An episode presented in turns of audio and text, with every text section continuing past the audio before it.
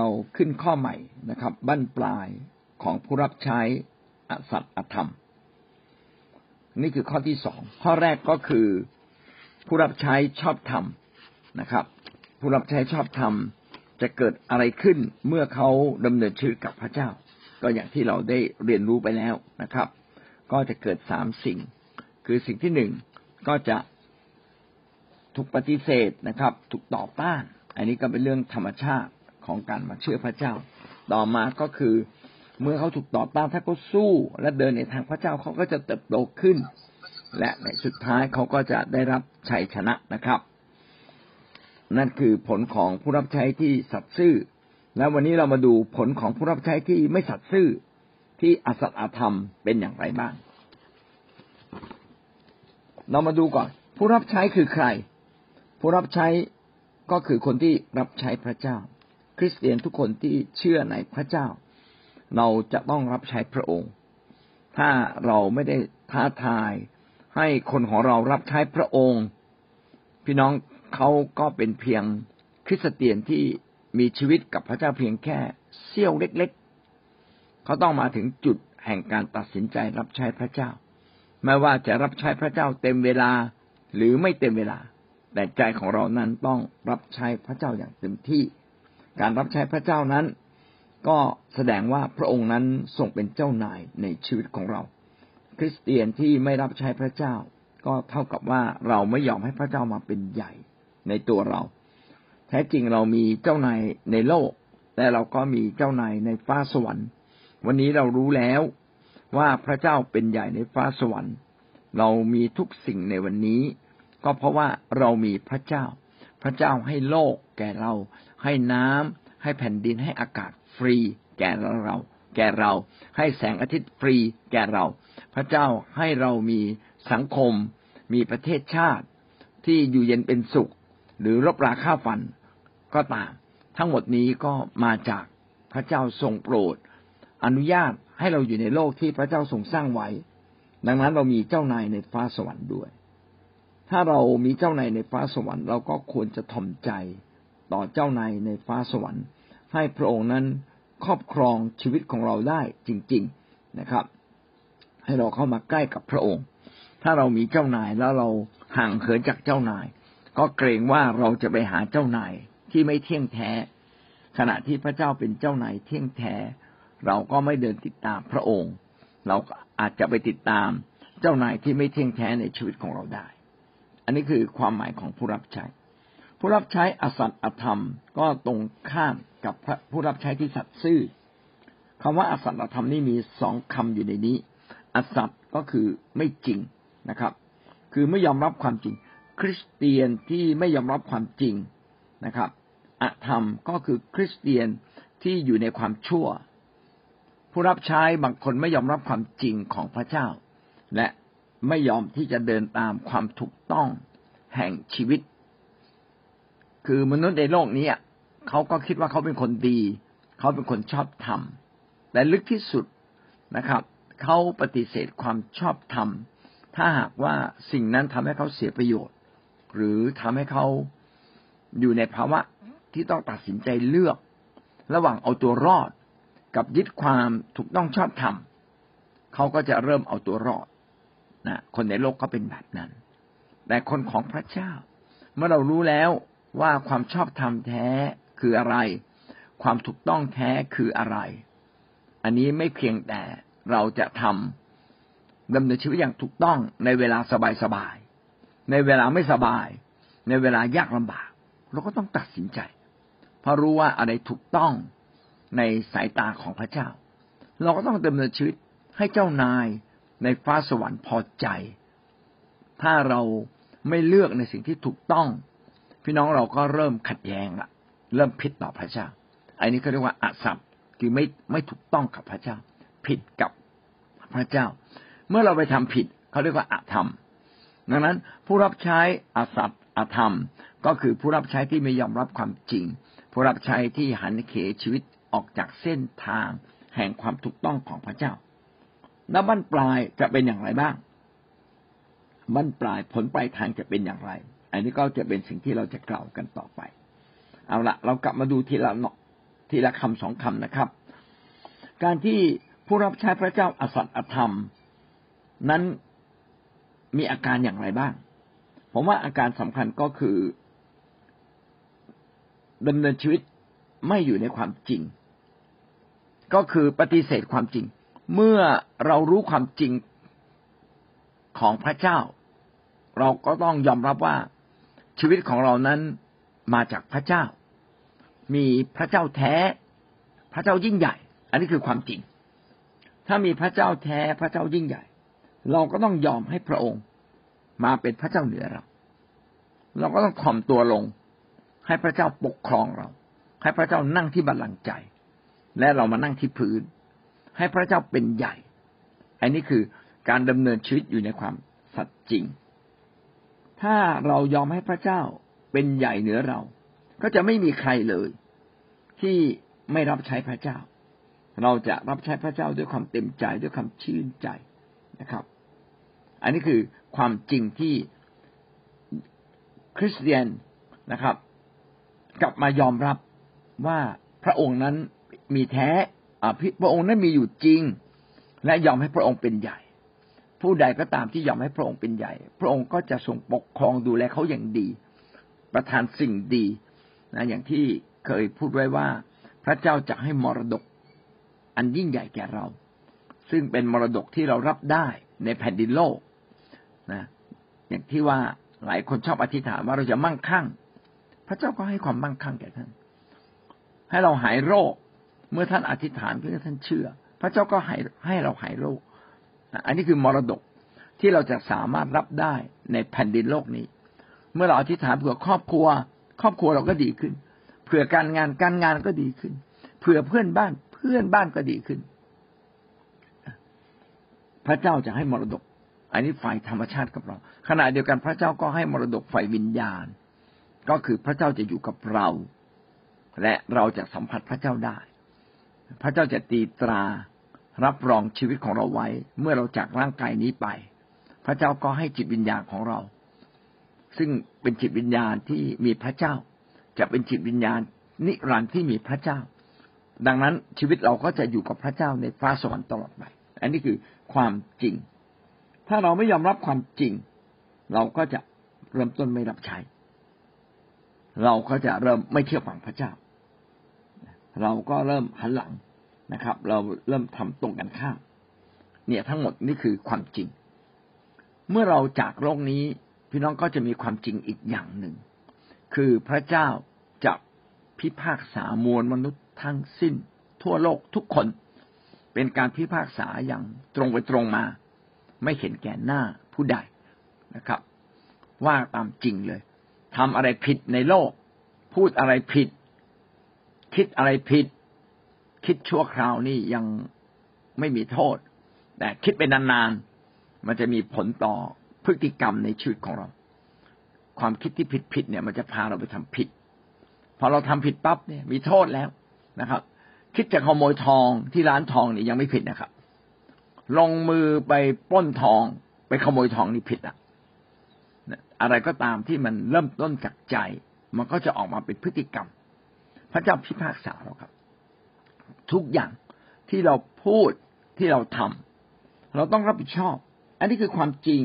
อีกอย่างหนึ่ง ที่เราต้องไปกล่าวรายงาน ทีนี้ถ้าเราไม่รู้ความจริงเหล่านี้ล่ะ ไม่ยอมให้พระเจ้ามาเป็นเจ้านายคือไม่เคยรู้มาก่อนเลยมาเป็นคิดเตียนเสร็จปั๊บก็เริ่มต้นหลงหายเลย โอ้อันนี้น่าเสียดายมากเลย ก็กลับไปสู่บาปครับ ไอ้บาปของเก่านี่ก็มีโทษเยอะอยู่แล้ว เรามาเชื่อพระเยซูก็ยังไม่ทิ้งบาปก็กลับไปสู่บาปเพราะฉะนั้นเขาต้องรับโทษที่เขาทาเอง รับโทษที่เขาปฏิเสธพระเยซูเอง ก็น่าเสียดายจริงๆครับ อันนี้ก็อาจจะเกิดจากเพราะว่าเขาไม่รู้ไม่มีใครสอน พี่เลี้ยงไม่ไปติดตาม หรือบางทีก็ไปติดตามแล้วปฏิเสธพี่เลี้ยง ก็ ภาวะแบบเราเนี่ยเกิดขึ้นได้เสมอนะครับ พระเยซูจึงบอกว่า รักคนเหล่านั้นให้มาก ๆเถอะ เพราะเขาไม่รู้ว่าอะไรคือข้อเท็จจริง อะไรคือความจริงแท้เนี่ยเราดังนั้นเนี่ย เราจึงต้องพยายามพาคนของเราเนี่ย เข้าโบสถ์โบสถ์นี่เป็นเหมือนโรงเรียน เป็นเหมือนโรงเรียน โรงเรียนชีวิต โรงเรียนแห่งความจริง ซึ่งเขาต้องเรียนเราต้องสอนคนให้รู้พระเจ้าอย่างเป็นระบบ ให้เขามีความสัมพันธ์กับพระเจ้าด้วยสองสิ่งนี้สำคัญ ถ้าพี่น้องไม่ทำสุดท้ายเขาก็ดำเนินชีวิตอยู่ในความอัศจก็คือไม่อยู่บนความจริง แล้วก็ดำเนินชีวิตไปสู่การบาปอีกทีหนึ่งออกมาแล้วอะ ก็กลับไปใหม่ เพราะไม่มีใครสอนเขาเอาละนี่ก็พวกหนึ่ง อีกพวกหนึ่ง รู้ทั้งทั้งที่รู้ อันนี้เรียนเยอะ เรียนเยอะบางทีก็เป็นผู้สอนเองด้วย แต่ ไม่ยอมเปลี่ยนแปลงชีวิตตามความจริง หน้าที่ของคริสเตียนคือต้องยินดีเปลี่ยนแปลงชีวิตทุกวันนะครับ พระคัมภีร์ใช้คำว่าชำระชีวิตให้บริสุทธิ์ sanctification sanctification หรือชำระชีวิตให้บริสุทธิ์ เป็นคำพูดที่คอยเตือนใจเราว่า เราอะต้องคอยสารภาพบาปคอยทิ้งชีวิตเก่า คอยหันหลังให้กับบาปถ้าเราไม่ทำความบาปมันก็ครอบครองเราสุดท้ายเราก็จะตกในบาปซาตานก็ล่อลวงเรานะครับแล้วก็ไหลไปกับซาตาน บางทีผลประโยชน์ก็ล่อลวงเรา ความเป็นความตายก็ล่อลวงเรา อันนี้ก็เป็นสิ่งที่เราสามารถที่จะล้มล้มลงได้เสมอนะครับ เพราะว่าเขาไม่รู้ความจริงไม่รู้ว่า เราต้องดำเนินชีวิตให้สมกับที่พระเจ้าทรงเรียกเรา และเราก็ต้องกล่าวรายงาน เมื่อถึงวันแห่งการพิพากษาสุดท้าย และไม่มีใครหลีกเลี่ยงจากการพิพากษาของพระเจ้าได้เลยนะครับ เรามาดูผลปลายทางของผู้รับใช้พระเจ้าที่โง่เขลาเบอปัญญาสัจธรรมมีอะไรบ้าง ประการที่หนึ่งทิ้งงานของพระเจ้า อย่างที่เราทราบแล้วว่าเมื่อทันทีที่เรามาเชื่อพระเยซู พี่น้องเราก็กลายเป็นคนของพระเจ้าทันที เรากลายเป็นคนที่เคยรับใช้ความชั่วร้าย เราต้องมารับใช้ความดีของพระเจ้า เราเคยรับใช้ซาตาน ก็กลับมารับใช้พระเจ้า ถ้าจะเปรียบก็เหมือนกับคนเราเนี่ยเดิมทีนะครับ เราจะได้ยินเสียงของซาตานเสมอ ได้ยินเสียงของความชั่ว และเสียงของความชั่วเสียงของซาตานเสียงของความบาป ดังขึ้นมาในใจเราเมื่อไหร่ เราก็จะทำตามนั้นโดยที่ไม่ได้สนใจ ว่ามันถูกมันผิด มันมีผลปลายทางที่ต้องถูกพิพากษา เราไม่ได้สนใจ แต่พอเรามาเชื่อพระเยซูปั๊บพระเยซูก็เข้ามาอยู่ในใจเรา เอาละความดีเริ่มพูดละแต่ก่อนนี้ความชั่วพูดตลอดเวลา แต่นี่ความดีเริ่มพูดซาตานมันเริ่มมีคู่ต่อสู้ละก็คือพระเจ้าที่อยู่ในใจเรา เพราะวิญญาณแห่งพระเจ้าที่อยู่ในใจเรา ก็จะเริ่มต่อสู้ เริ่มพูดกับเรา เราเริ่มตระหนักมากขึ้นละว่าความดีคืออะไรความชั่วคืออะไร แต่ก่อนนี้ก็ตระหนักแต่ไม่มาก แต่ว่าพอมาเชื่อพระเยซูตระหนักมากขึ้น เมื่อเราตระหนักมากขึ้น เราก็จะดำเนินชีวิตกับพระเจ้าอย่างถูกต้องนะครับ เรากลายมาเป็นคนของพระเจ้าโดยไม่รู้ตัว พระเจ้ามาเป็นเจ้านายเราโดยไม่รู้ตัว ที่นี้มันก็ขัดแย้งกับตัวตนคนเก่าของเรา ตัวตนคนเก่าเราอาจจะเป็นคนเห็นแก่ตัว อาจจะเป็นคนขี้บน่นอาจจะเป็นคนโกหก อาจจะเป็นคนที่ เอาแต่ผลประโยชน์ส่วนตัว มันก็มาขัดแย้งกับเรารู้ว่าอะไรถูก อะไรดี แต่มันขัดแย้งกับสิ่งเหล่านี้พระฉะนั้นคนคนนั้นก็ต้องต่อสู้นะครับ ต่อสู้กับความสิ่งต่างๆที่ถ่วงเขาบาปความชั่วหรือผลประโยชน์ หรือตัวเอง ความอ่อนแอของตัวเอง นิสัยไม่ดีของตัวเองต้องต่อสู้ต้องไปเปลี่ยนแปลงนะครับ ถ้าเราต่อสู้ก็แสดงว่าเราเนี่ยเป็นคนของพระเจ้า ถ้าเราไม่ต่อสู้กับความบาปเอาละพี่น้องทิ้งบทบาท สำคัญในการเดินติดตามพระเจ้า นี่คือการเป็นผู้รับใช้เบื้องต้น เมื่อเรามาเป็นผู้รับใช้ของพระเจ้าเบื้องต้น พี่น้องต้องต่อสู้กับตัวเอง ต่อสู้กับบาปต่อสู้กับความอ่อนแอ ต่อสู้กับการล่อลวงของซาตานถ้าท่านไม่ต่อสู้นะครับ ท่านก็เริ่มไปฟังมารท่านกำลังทิ้งชีวิตกับพระเจ้าอันนี้ไม่ได้ทิ้งงานนะนี่แปลว่าเรากำลังทิ้งชีวิตกับพระเจ้า พี่น้องจะพบเลยนะ คนที่มาเชื่อพระเยซูหลายคนเนี่ย ยังไม่ทันมาเป็นคริสเตียนจริง ๆ เลย เริ่มทิ้งชีวิตกับพระเจ้าแล้วนะครับ เขาไม่สามารถพาตัวเอง ติดตามพระเจ้าได้อย่างสุดใจ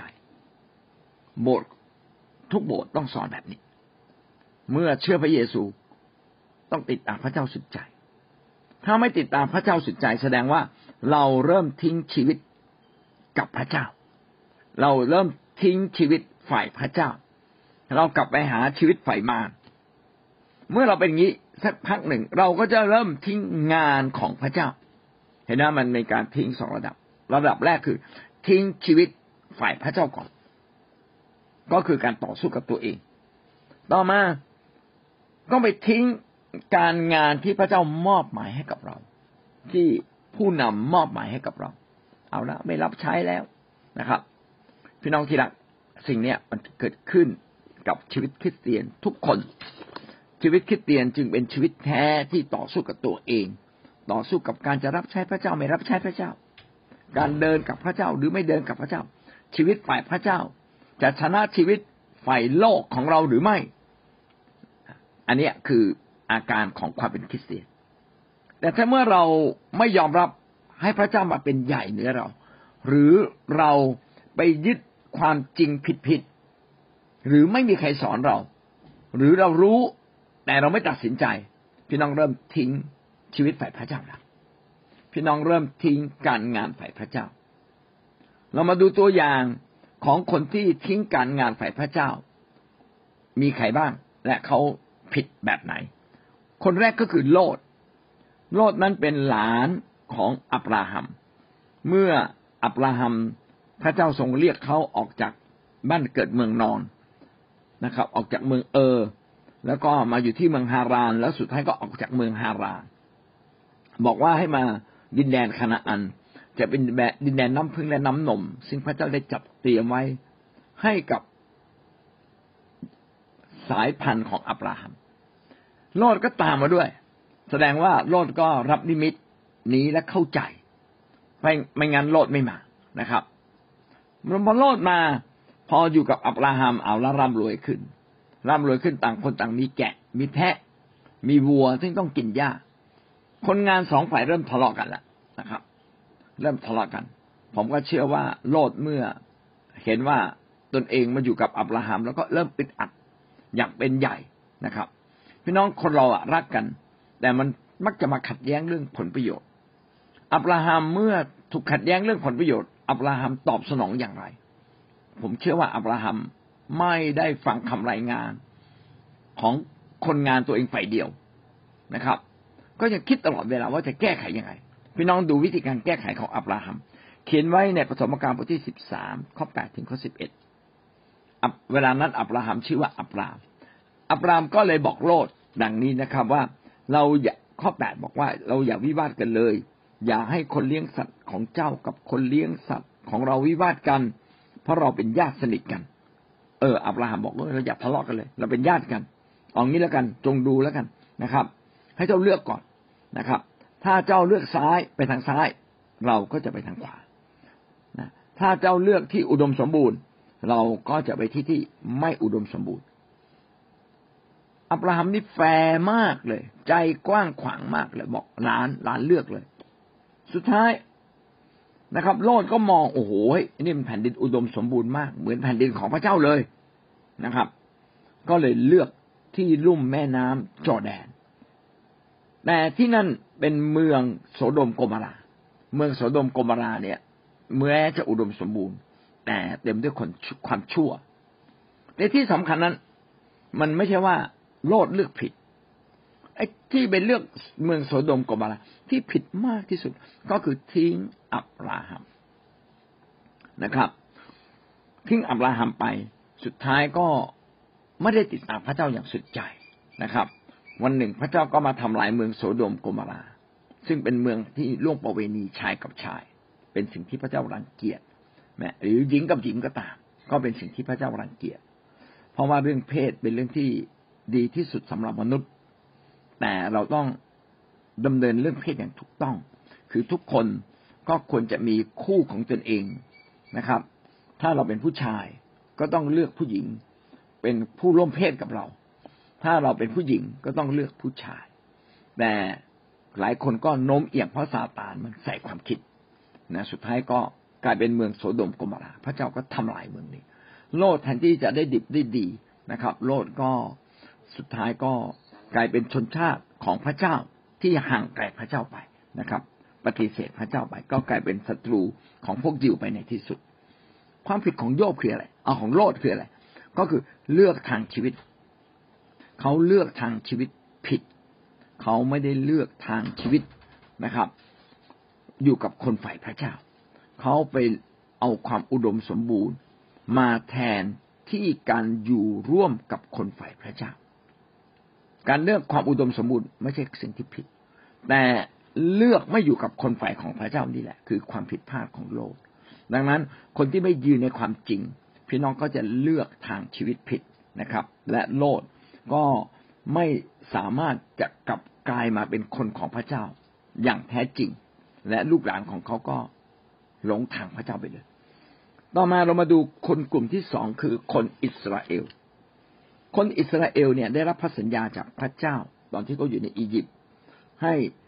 เดินทางออกจากอียิปต์พระเจ้าก็ทำการอัศจรรย์ถึงสิบประการผ่านโมเสสพวกเขาก็ตื่นเต้นข้ามทะเลแดงแบบชื่นชมร้องเพลงอย่างมีความสุขที่สุดเลย หมายจะมายังดินแดนพันธสัญญา ทีนี้ขณะที่เดินอยู่ในดินแดนพันธสัญญามันก็ที่ยังมาไม่ถึงอยู่ในดินแดนถิ่นทุรกันดารที่จะมาเข้าสู่ดินแดนพันธสัญญา ก็เกิดความยากลำบาก ทีนี้คนยิวเนี่ยเมื่อเกิดความยากลำบากก็บ่นเลยครับบ่นต่อว่าโมเสสบ่นต่อว่าพระเจ้า เขาลืมไปเลย ว่าพระเจ้าเนี่ยเคยทำการอัศจรรย์พาเขาออกจากอียิปต์เขาลืมไปเลยนะครับ ว่าถึงความยิ่งใหญ่ของพระเจ้าที่ทรงโปรดดูแลเขาเออนี่น่าคิดนะครับ ก็เขียนไว้ในกนดาวิถีบทที่สิบเอ็ดสิบสี่ และเนหมีบทที่เก้าข้อสิบเจ็ดเดี๋ยวจะอ่านให้ฟัง เรามาดูว่าคนอิสราเอลผิดอะไร เออ น่าคิดมากเลย ทั้งทั้งที่มีพันธสัญญาของพระเจ้า และรู้จักพระเจ้าชัดๆแล้วอะ ก็เพราะว่าอะไรเขาทิ้งงานของพระเจ้า ทิ้งการเดินกับพระเจ้า เพราะเขานั้นไม่อดทนต่อความทุกข์ยากลำบาก เมื่อเราเดินกับพระเจ้าจะมีความทุกข์ยากลำบาก จะมีการต่อต้านต่อสู้อันนี้เป็นเรื่องธรรมดาเหลือเกิน ทุกคนต้องเจอ ไม่มีใครไม่เจอนะครับ ยิ่งรับใช้พระเจ้าก็อาจจะเจอมากกว่าคนอื่นหน่อยนะตอนต้น ในตอนต้น แต่บ้านปลายท่านจะมีความสุข เหมือนกับเราปลูกทุเรียนอะ วันนี้ห้าปีแรกนี่สี่ปีแรกนี่ยังไม่ได้ต้นเลย ยังไม่ได้ผลเลยนะครับ ปลูกยางพาราเจ็ดปีเนี่ยกว่าจะได้ผลมัน ต้องอดทนนะครับในคนยิวไม่อดทน ไม่มองเห็นผลบรรปลาย เจอปัญหานิดหน่อยก็บนบนบนบนแสดงว่าถ้าเราอยู่ในความอสัมอธรรม พี่น้องเราจะไม่อดทนต่อความยากลำบากนะครับ คนยิวนี่ก็หน่อมแนมนะครับ มีพระสัญญาแต่ไม่ยึดไม่ถือเอาไว้นะครับเขาให้ปลูกยางพาราพันธุ์ดีที่สุด ปลูกปาล์มพันธุ์ดีที่สุด ปลูกทุเรียนพันธุ์ดีที่สุดแล้ว ทุเรียนกำลังโต ก็ต้องรดน้ำพรวนดิน ก็ต้องใส่ปุ๋ยก็ต้องอตัดหญ้า ต้องป้องกันต้นไม้อย่างดี ไม่ทำโอ้มันลำบากมันยาก ก็อยากได้สิ่งดีก็ต้องอดทนนะครับ อย่าบน่นการบ่นก็เป็นจุดเริ่มต้นในการทิ้งแผนการของพระเจ้า เรามาดู ว่าคนอิสราเอลเป็นอย่างไรบ้างกนาวิธีบทที่สิบเอ็ดข้อสิบแปดถึงข้อที่สิบจงกล่าวแก่คนทั้งปวงว่าท่านทั้งหลายจงชำระตัวให้บริสุทธิ์สำหรับพรุ่งนี้ ท่านจะได้รับประทานเนื้อ เพราะท่านร้องไห้ต่อพระเนตร พระกันของพระเจ้าว่าผู้ใดจะให้เนื้อเรากิน เมื่อเราอยู่ในอียิปต์เราก็สุขสบาย เพราะเหตุนี้พระเจ้าจะทรงประทานเนื้อให้ท่านทั้งหลายรับประทาน ท่านจะไม่ได้รับประทานวันเดียวสองวันหรือห้าวันหรือสิบวัน หรือยี่สิบวัน แต่หนึ่งเดือนเต็ม จนเนื้อจะล้นออกมาทางจมูกของท่าน จนท่านเอือม เพราะท่านได้ทอดทิ้งพระเจ้าผู้อยู่ท่ามกลางท่านทั้งหลาย และได้ร้องไห้ต่อพระองค์กล่าวว่าฉไหนเราจึงได้ออกจากอียิปต์เป็นการเปรียบเทียบระหว่าง การอยู่อียิปต์ที่สุขสบาย กับการทุกข์ยากลำบากชั่วคราว แต่จะได้สิ่งที่ดีที่สุด อยู่อียิปต์นี่เป็นทาสนะครับ ต้องทำงานหนักตลอดไป ลูกหลานก็ต้องเป็นทาสแต่ว่าการกินอุดมสมบูรณ์ ขณะที่เดินในดินแดนถิ่นทุรกันดารเพื่อจะเข้าคณาอัน มันเจอความทุกข์ยากลำบาก มากบ้างน้อยบ้าง แต่พระเจ้าเคยช่วย แทนที่เวลามีปัญหาจะพึ่งพาพระเจ้า ใช้ความเชื่อพึ่งพาพระเจ้า ก็บนบนบนบนบนคำบ่นที่ไปถึงพระเจ้า พระเจ้าเนี่ยก็ไม่พอใจคำบ่นแต่พระเจ้าก็เมตตาบอกเอางี้ ไหนบอกจะกินเนื้อ เอาเดี๋ยวให้เนื้อกิน ให้กินจนเบื่อเลยนะครับ ให้หนึ่งเดือนเต็ม อยู่ดีๆนกคุ้มเนี่ยตกจากฟ้าลงมานะครับ เดินจับวิ่งจับได้เลยนะครับ แล้วก็ได้เนื้อนกเนี่ยมากินนะครับ อกินนานๆเข้าบนอีก ไม่พอใจนะครับอันนี้คนที่ไม่อดทน การเดินกับพระเจ้าพี่ต้องอดทนสู้กับตัวเอง อย่างที่ผมได้เรียนพี่น้องไว้ว่า การมีชีวิตฝ่ายพระเจ้า มันเป็นเรื่องสำคัญ เราต้องสู้กับตัวเอง สู้กับความอ่อนแอ ความอ่อนล้า ความจำกัดของเรา เกิดมา แต่ก่อนนี่ก่อนอยู่ในตอนอยู่ในบาปเราก่อนนี่เยอะ วันนี้เราต้องใช้หนี้เขาอะ อย่าบนนะครับ สู้เนี่ยมีพระเจ้าคอยช่วยเราอยู่แล้วอะคนยิวเนี่ย พอเจอปัญหาก็บนบนบนบนพระเจ้าไม่พอพระทยัยสุดท้ายเดินอยู่ในถิ่นทรกันดารสี่สิบปีเลย แทนที่จะเดินประมาณสิบเอ็ดวันก็ถึงให้เดินไปสี่สิบปีกนาวิธีบทที่สิบสี่ข้อหนึ่งถึงข้อสี่ก็พูดถึงอาการของคนยิวนะครับ พระคัมภีร์เขียนว่าชุมนุมชนนั้นก็ร้องลั่นขึ้นมา ประชาชนก็ร้องให้คืนวันนั้น บรรดาคนอิสราเอลก็บ่นว่าโมเสสและอาโรนชุมนุมชนทั้งหมดกล่าวแก่ท่านว่าให้เรากลับไปตายเสียที่อียิปต์หรือให้เราตายเสียที่ถิ่นทุรกันดารนนี้นะครับ อันไหนจะดีกว่ากัน พระเจ้านำเรามาเข้าในแผ่นดิน เข้ามาในประเทศนี้ให้เราตายด้วยคมกระบี่ทำไมเล่าลูกเมียของเราต้องตกเป็นเหยื่อ และเราจะกลับไปอียิปต์ไม่ดีกว่าหรือนะครับ และพูดกันและกันว่าให้เราตั้งคนหนึ่งขึ้นเป็นหัวหน้า และกลับไปยังอียิปต์เถิดคนยิวไม่เพียงแต่บนนะมีปฏิกิริยาตอบโต้ สวนทางพระเจ้าทันทีเลย ในกนาวิถีบทที่สิบสี่เนี่ยพูดถึงตอนที่โมเสสส่งคนสอดแนมเข้าไปดูในดินแดนคานาอัน โอ้เพราะว่าดินแดนนี้มัน อุดมสมบูรณ์จริง ๆ เลยนะครับเขาบอกว่าองุ่นเนี่ย พวงใหญ่ขนาดว่าสองคนจะต้องหาม นะครับ โอ้ใหญ่ แล้วก็อุดมสมบูรณ์เหมือนเป็นดินแดนน้ำพึ่งน้ำนม อุดมสมบูรณ์มาก ขณะเดียวกันก็มีเมืองของคนยักษ์อยู่ที่นั่น ทีนี้ระหว่างภาพดีกับภาพร้าย ก็มองแต่ภาพร้าย ว่า โอ้ ถ้าเราไปรบเนี่ยตายแน่ ตายแน่แน่ไอ้พวกนี้เป็นยักษ์บ้านเมืองก็มีกำแพงสูง เราจะไปสู้อะไรได้นะครับ พอคนหนึ่งตกใจ ร้องไห้พอถามว่าร้องให้ทำไมก็เล่าเรื่องนี้ โอ้มันนั่นเมืองยักษ์พระเจ้าจะพาเราเข้าสู่เมืองยักษ์เราจะต้องตายเพราะไอ้พวกยักษ์พวกนี้แหละ มันต้องกิน มันต้องกินเราลูกเมียเราจะลำบาก โอ้โห พระเจ้าดิยั่วมากเลย ที่เราทำการยิ่งใหญ่เจ้าไม่เห็นบ้างเลยหรือ เอางี้ ไอ้คนบ่นทั้งหมดนะถ้ามันบ่นบ่นบ่นทั้งชุมชนเลย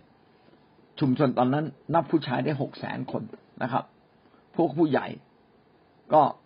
พวกเด็กเต็มไปหมดเลยนะรวมแล้วประมาณสามล้านคน พระเจ้าบอกเอางี้แล้วกันไอ้พวกบ่นเนี่ยให้ตายเรียบเลย แล้วพวกที่บอกว่าลูกเมียเรานะครับ จะต้องเจอความยากลำบากพระเจ้าบอกเอางี้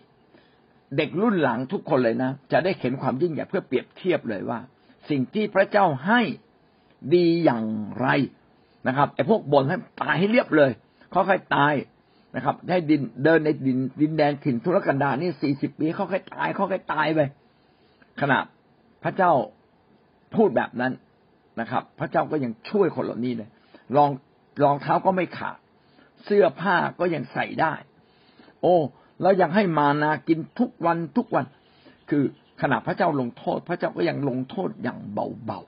ๆเหลือเชื่อเลยนะครับ แต่คนเหล่านั้นก็บ่นไหมบ่นเหลือเกินและอาการบ่นแบบเนี้ยอาการที่ไม่เชื่อฟังพระเจ้าไม่เห็นความยิ่งใหญ่ของพระเจ้า เกิดขึ้นในชีวิตของคนยิวนะครับในฮามีบทที่เก้าข้อสิบเจ็ดจึงเขียนไว้ว่า เขาทั้งหลายปฏิเสธไม่เชื่อฟังและไม่เอาใจใส่ ในการอัศจรรย์ซึ่งพระองค์ทรงประกอบขึ้นท่ามกลางเขา แต่เขาแข็งคอของเขา และได้แต่งตั้งหัวหน้า เพื่อจะกลับไปสู่ความเป็นทาสเขาเป็นทาส ในอียิปต์แต่พระองค์ทรงเป็นพระเจ้าพร้อมที่จะทรงให้อภัย มีพระทัยเมตตาและกรุณา ทรงพิโรธช้า และทรงอุดมด้วยความรักมั่นคงมิได้ทรงละทิ้งเขาทั้งหลายในในในฮามีบทที่เก้าข้อสิบเจ็ดก็พูดถึงประวัติศาสตร์ของคนยิว ก็เล่าถึงเหตุการณ์ของคนยิวในดินแดนถิ่นทุรกันดารแบบนี้แหละนะครับ พี่น้องจะเห็นว่าคนยิวผิดพลาดอย่างยิ่งในเรื่องอะไรล่ะ ไม่อดทนต่อพระสัญญาของพระเจ้า ไม่อดทนต่อสิ่งดีที่พระเจ้านำเขาไปรับ พระเจ้าจะนำเขาไปรับสิ่งที่ดีที่สุดท่ามกลางเวลาที่เราเดินทางไปถึงสิ่งที่ดีที่สุดอาจต้องเจอปัญหาบ้าง แล้วคนเหล่านั้นก็บน่นและสุดท้ายก็อยากจะทิ้งแผนการที่พระเจ้ามีต่อเขา ชีวิตคิดเรียนต้องเป็นชีวิตที่มองถึงบ้านปลาย อย่ามองแค่วันนี้ ความยากลำบากก็เป็นสิ่งที่ทดสอบทดลองใจว่าเราเอาจริงไหมแผ่นดินของพระเจ้าเป็นของคนที่เอาจริง ถ้าเราไม่เอาจริง เล่นเล่นเล่นกับพระเจ้า นึกว่าเป็นเรื่องขายขนม ไม่ใช่ เป็นเรื่องจริงที่ต้องเผชิญความยากลำบาก เจอการกดขี่ข่มเหงเจอการ ไม่เข้าใจนะครับ ถูกตัดออกจากกองมรดกมันเจอแหละนะครับ แล้วเราจะสู้ไหมบางทีทั้งบ้านเลยหรือเราคนเดียวที่เอากับพระเจ้า พี่น้องยังใช้ความเชื่ออธิษฐานเพื่อคนเหล่านั้นไหมให้วันหนึ่งเขามาเชื่อพระเยซู ยังรักเขาไหมเป็นสิ่งที่ทดสอบใจเราตลอดเวลาเราบอกไม่เอาแล้ว ยุ่งเกินไปทิ้งทิ้งทิ้งเลิกกันเลย ไม่อยู่แล้ว เมืองนี้ยากลำบาก เลิกรับใช้แล้ว โอ้พี่น้องกำลังทิ้งทิ้งสิ่งที่ดีที่สุดไหมจงอยู่ในที่ที่เราจะสามารถรับใช้พระเจ้าได้ เมื่อท่านย้ายไปอยู่ที่ไหน จงรีบไปเข้าโบสถ์แล้วไปอาสาตัว เป็นผู้รับใช้เหมือนเดิม ไปเช่าบ้านอยู่ใกล้ๆบ้านผู้นำใกล้โบสถ์นะครับ เพื่อเราจะรับใช้พระเจ้ามารวมกลุ่มกัน เอาละแม่เราไม่ได้เช่า วันอาทิตย์เรามาอยู่ด้วยได้ไหมวันแคร์เราสามารถเข้ากลุ่มได้ไหม นี่คือการติดตามพระเจ้าไม่ทิ้งชีวิตฝ่ายพระเจ้าและไม่ทิ้งการงานของพระเจ้า ก็เป็นสิ่งที่สำคัญ ประการต่อมาอีกคนหนึ่งเดมัสนะครับ แล้วเดมัสเป็นใครนะครับ เดมัสเนี่ยเป็นสาวกของเปาโลนะครับ เดินติดตามเปาโลมา